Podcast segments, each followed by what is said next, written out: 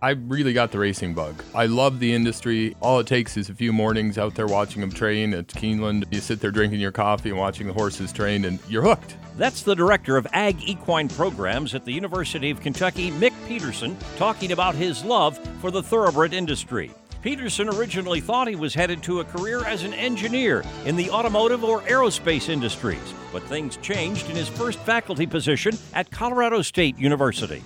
I got started working with equine orthopedic surgeon Wayne McIlwraith there. We were looking at imaging methods for exercise induced arthrosis. That's how I originally got involved from an ultrasound imaging standpoint. Today, more than 20 years later, Peterson is considered one of the world's foremost experts on horse racing track surfaces, be they dirt, turf, or synthetic a huge increase in number of starts on turf. This year, it'll be almost 25% of the thoroughbred starts will be on turf. We're trying to make the dirt and turf as safe and reduce the catastrophic injuries so that they're as low as they are on the synthetic. We have to pay attention to the training, we have to pay attention to the surfaces they're training on, we have to pay attention to everything that's done to manage their health and welfare. A part of UK's College of Agriculture, Food and Environment, Ag Equine programs prepare students for careers in the equine science aspect the economic aspect, and the communications aspect of the horse industry.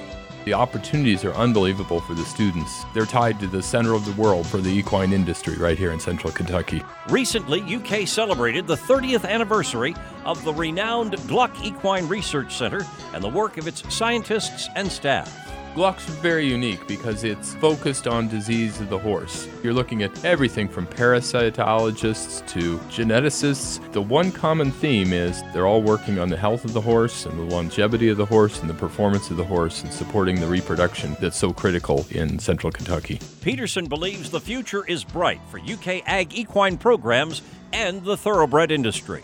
The way we engage new people in the sport and tie them to the sport is going to be involving them with the horse and understanding the opportunities for animal welfare and the excitement of racing. We invite you to visit uky.edu. There you can find our UK Now news page, as well as how to engage with us on social media via Facebook, Twitter, and Instagram.